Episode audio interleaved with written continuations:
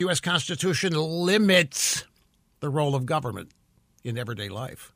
The founders of this country realized that the natural tendency of human beings with power is tyranny.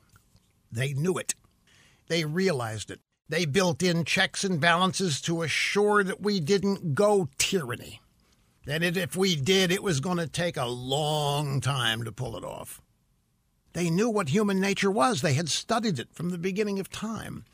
And it is truthful to say that the natural tendency of people with political power is tyranny. That is what is so miraculous about our country. We've been around 200 plus years, and we have had a piece of paper, essentially, the Constitution, that everybody has sworn allegiance and fealty to. Amazingly, it would have been not difficult at all to rip it up at any time in the past 200 years. Now, there have been people that tried, there have been people that wanted to. But in the end, we somehow, and I believe it's because we are a nation blessed by God, we have survived where other people on this planet have not.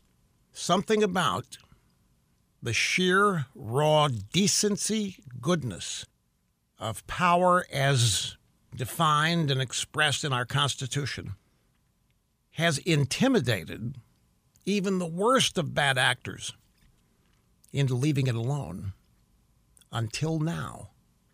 Now we have arrived at the moment where the Constitution no longer frightens the people behind Joe Biden.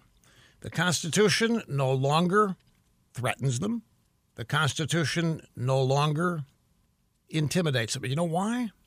Because they believe that a significant portion of American people have no idea what the Constitution says.